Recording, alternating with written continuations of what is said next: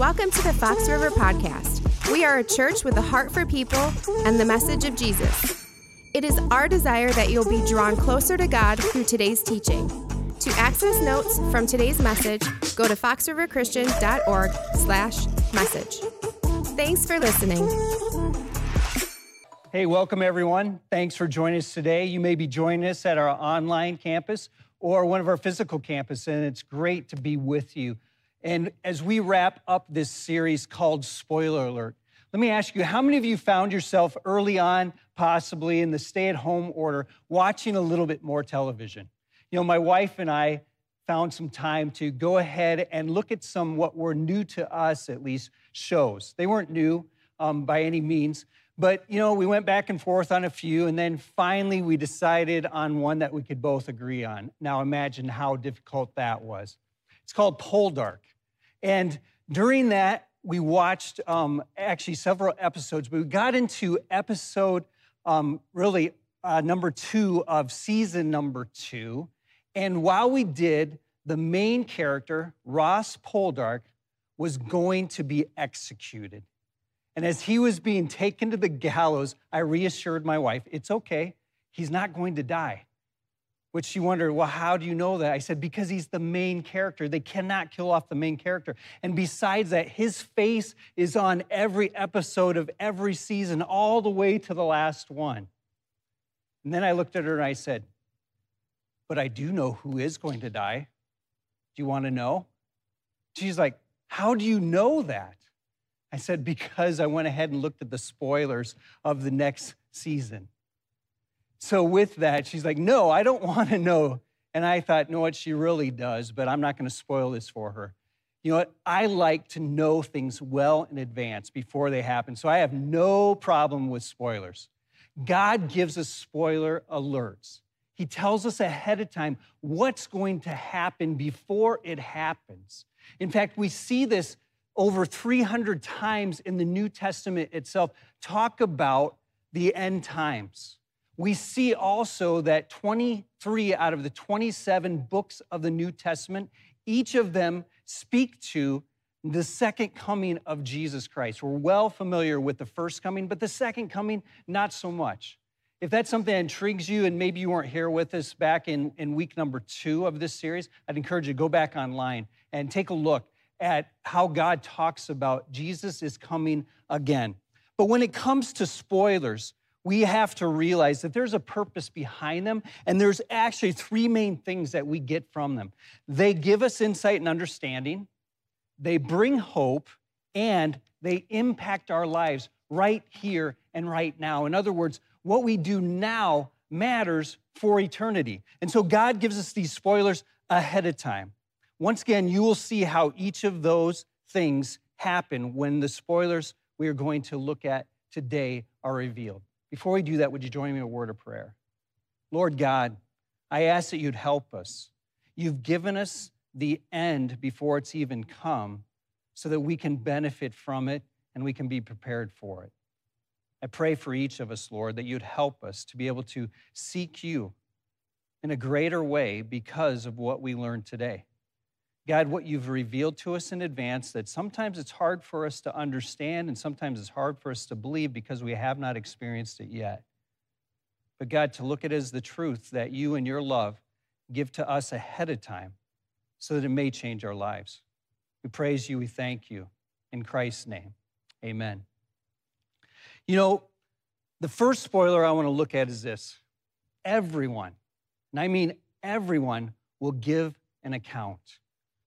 You see, God speaks to two different seats, two distinct purposes, and every one of us will find ourselves standing before one of these two seats.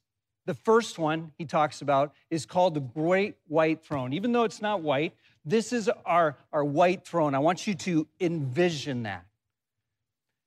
The other is going to be what's called the Bema seat. God talks about him in two different places. One of them is, is a book that we would think that we probably need to go to when it's talking about the end times. The book of Revelation talks about the great white throne. And let me read its description. In Revelation chapter 20, beginning in verse number 11, let me encourage you to grab a Bible right now or, or download, if you haven't, the, the YouVersion Bible app on your phone. and take some time to go to Revelation. Revelation chapter 20, and beginning in verse number 11, it says this Then I saw a great white throne, and him who was seated on it. The earth and the heavens fled from his presence, and there was no place for them. And I saw the dead, great and small, standing before the throne, and books were opened. Another book was opened, which is the book of life. The dead were judged according to what they had done, as recorded in the books. The sea gave up the dead that were in it, and death and Hades gave up the dead that were in them, and each person was judged according to what they had done. Then death and Hades were thrown into the lake of fire. The lake of fire is the second death. Anyone whose name was not found written in the book of life was thrown into the lake of fire. We'll see that there's several different characteristics or descriptions that differentiate these two seats. The great white throne is for unbelievers. It calls them the dead because they're still dead in their sin. Their sins have not been forgiven. And so they are condemned, and it's made to condemn unbelief. You know what unbelief is? Unbelief is simply, as we learned last week, it's the rejection of the light that has been given to us by God. It's a rejection saying, I don't need forgiveness of my sins. It's rejecting Jesus. And so that's what will be judged at the great white throne. It results in a separation from God for all eternity. And then there's an action that's required now to avoid that, and that's to believe and to receive Jesus. That's the step if you find yourself headed towards that great white throne judgment. Every and any one of us can believe and receive Christ's forgiveness. No one needs to be exempt from it, but it must happen in this lifetime before the great white throne judgment. Because when the great white throne judgment takes place, it's too late to make that decision. We need to believe and receive here and now. There's another seat, as I mentioned, that we learn about. It's called the Bema seat. And you might be saying, the what? Bema. You know, you might be frantically looking through your Bible saying, where do I find Bema? You won't find the word Bema because Bema is actually not an English word. It's a Greek word, is what it is. And with that Greek word, it's translated the judgment seat. And so, as we have a different judgment seat than the great white throne judgment, there's a differentiation here as well. And we see it talked about in Second Corinthians chapter 5 and verse number 10. And it tells us again that everyone that is a believer is going to stand before this judgment seat. And it calls it this way, or it says it this way For we must all appear before the judgment seat of Christ, so that each of us may receive what is due us for the things done while in the body, whether good or bad. So, major differentiation here between the Bema seat and the great white throne.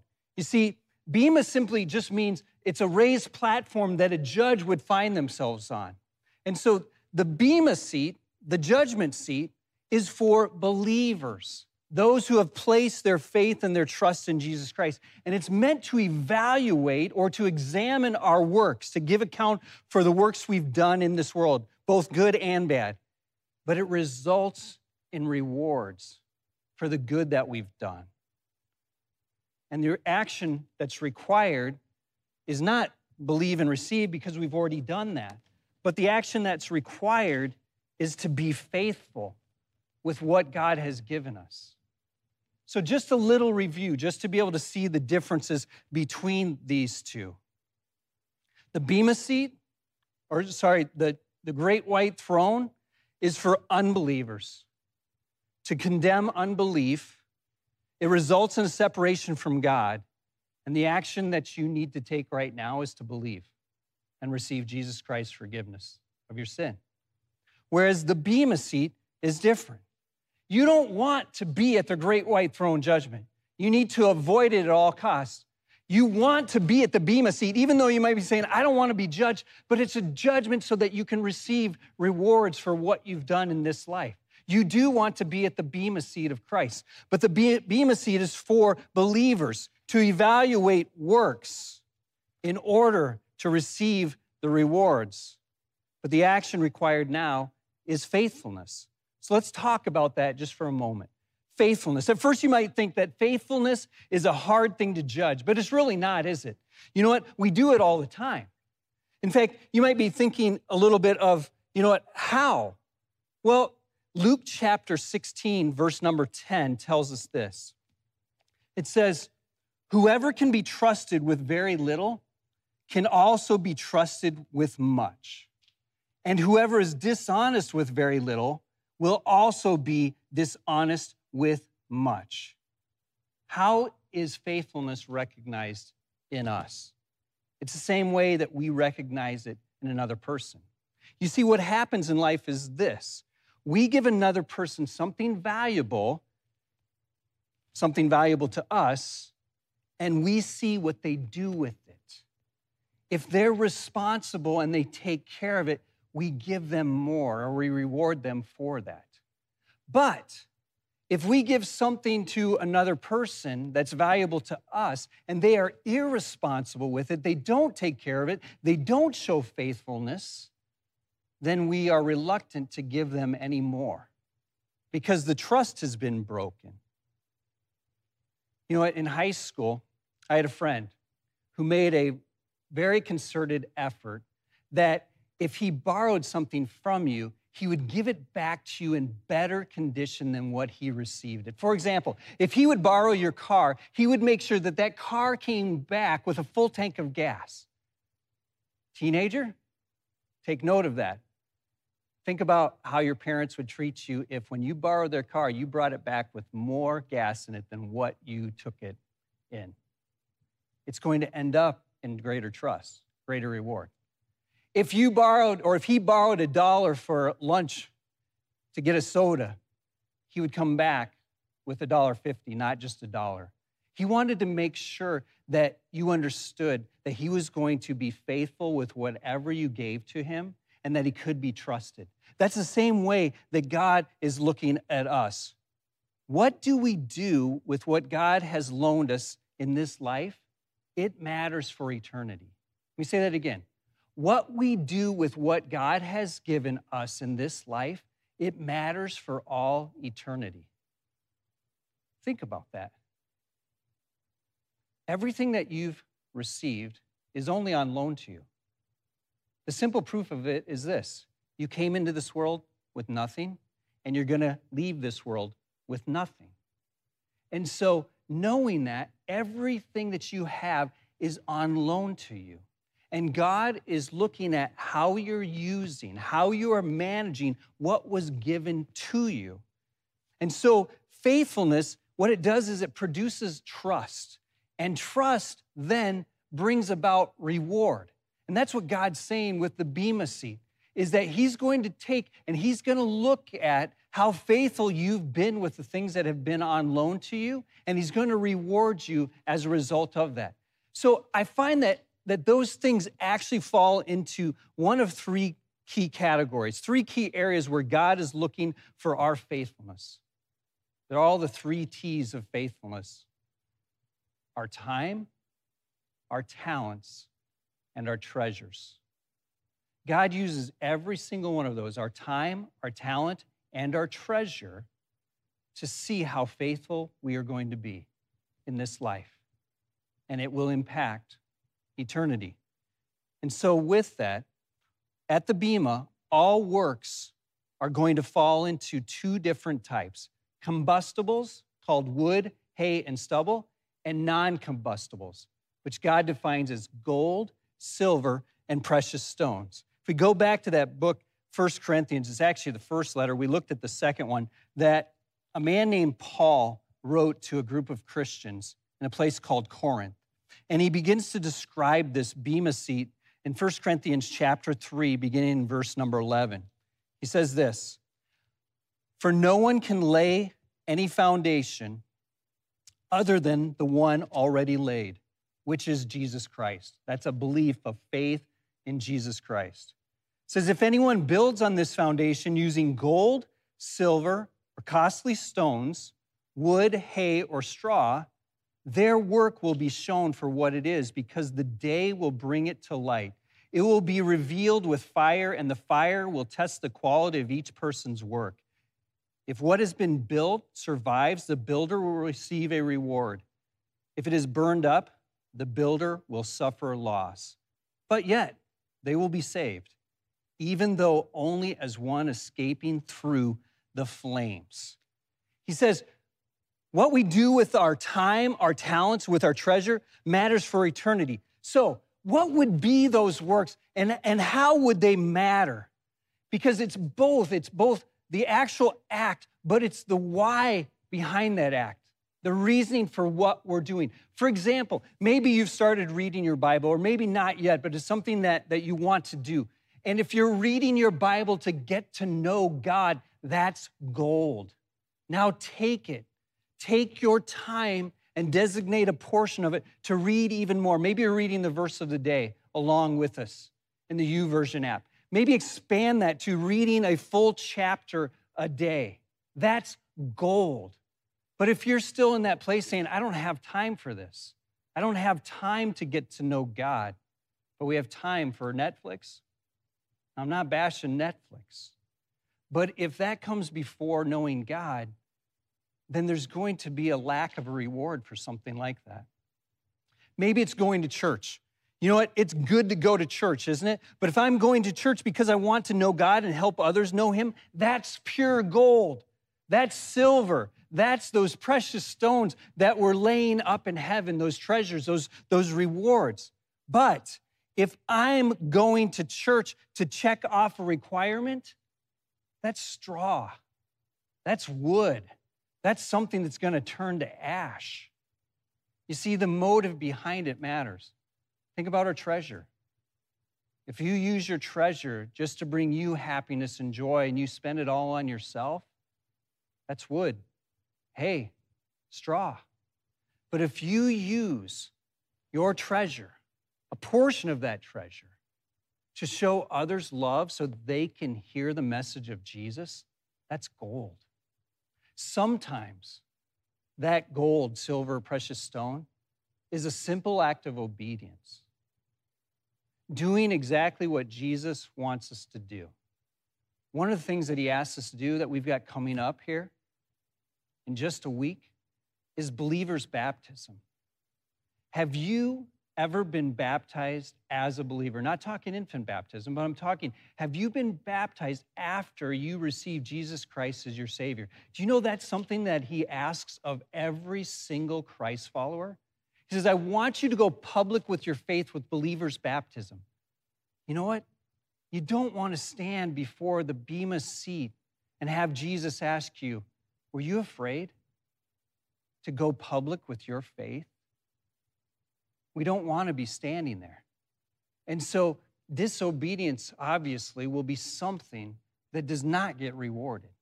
There will be loss rather than reward. And so, what is it for you that God's putting on your heart that He wants you to be able to stand before Him so He can say, Great job, well done? Because what you decide now, it will impact for eternity. But let me make sure that you realize this the judgment for the believer is not condemnation. It's not a sentence to separation from God forever in hell. It never can be, never will be. You see, the sins of a believer, they've been paid for by Jesus when he died and he rose again. Romans chapter 8, verse number 1 actually tells us this, where it says, Therefore, there is now no condemnation for those who are in Christ Jesus those who have received Jesus Christ as their Savior, there is no condemnation. Even this judgment is going to be a separating out of the things that we've done in this life, not for punishment, but actually for reward. So, knowing that, spoiler alert, everyone will give an account. Are you ready to give an account? There's another spoiler that every one of us needs to be reminded of that I just want to touch on briefly. Remember how I told you about how confident that I was because I knew the end of the story. I knew that Ross Poldark could not be executed at the gallows. There was no way. I was confident, maybe even a little over the top arrogant about it. But I knew that he couldn't because I knew the end of the story already. Are you ready for this one? This is one that every one of us needs to hear. And again, that every single one of us needs to know with great confidence. And that spoiler alert is this Jesus wins. You have to remember that Jesus wins. Did you hear that? Never forget, Jesus wins. As we were getting ready, setting up for the Muskego campus to open, a good friend of mine, Jeff, was there. And he had a t shirt that caught my eye. I thought, that's pretty cool. I kind of liked the way that it looked. And it said this YOLO, LOL, JK, BRB, Jesus. And at first, you may be like me, and I thought, no, that's a cool shirt, but I have no idea what it meant. I'm told it's because I'm old and mature. But if you find yourself in that same place, maybe ask your kids or your grandkids what it is. So Jeff began to explain to me YOLO, you only live once. Laugh out loud. Just kidding. I'm going to be right back. Jesus. You know what? We need that reminder, don't we? Because we need a confidence. We need a confidence that Jesus has won the victory already. He's secured it. And I need that reminder because this time, this short blip of time that we call life, can be very defeating. And if we live this life as if there is no eternal life, we are going to be defeated. If we live this life as if Jesus is not coming back and he does not have the victory, then we're going to think that Satan has the victory. And we're going to live in that defeat. And so we need to live a life, a life that is focused on Jesus. That he has won the victory. He died on the cross. He rose from the grave and he's coming back again. And he's doing that so that we can be with him for all eternity. So when Jesus returns, will you be ready to meet him? If not, are you ready to do something about that right now? Have you believed and received? Because you don't want to stand before the great white throne judgment. You do not want to be there. So, in a moment, I'm going to lead you in a prayer if you'd like to believe and receive Jesus Christ and his forgiveness. If you're here and you're a believer already, you will stand before the Bema seat. And you want to be able to stand before that Bema seat and receive the rewards of gold, silver, and precious stones. And a well done, great job from Jesus himself. But what is your next step of faithfulness? How are you going to make a decision to change and make adjustments to your time? To take some of the treasure that God has given to you on loan to enhance someone else's life and to help them to understand the love of Jesus Christ. And to take the talents that God has already given to you and to use them, to use them to a point where others will see who Jesus is and want to know him as well. I'm going to encourage you wherever you're at, believer or not believer yet, and to make that next step, even as we pray right now. Would you pray with me? God, help us.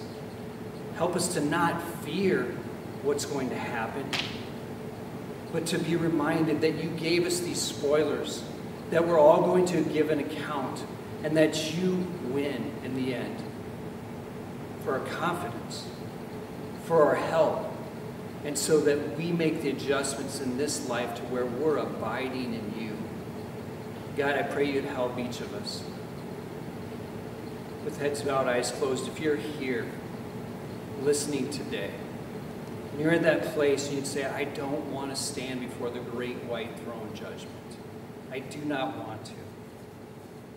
And you're ready to believe and receive. And I want you to do that right now. Just let God know that that's the desire of your heart. You might pray something like this Dear God, I understand that it's my unbelief, that, it, that it's my not coming to you, to the light that I've received, that will cause me to be separated from you. And I don't want that to happen. And so, right now, I'm trusting that Jesus Christ died for me, that He died on the cross, that he rose from the dead, and that he's coming again so that I can be saved.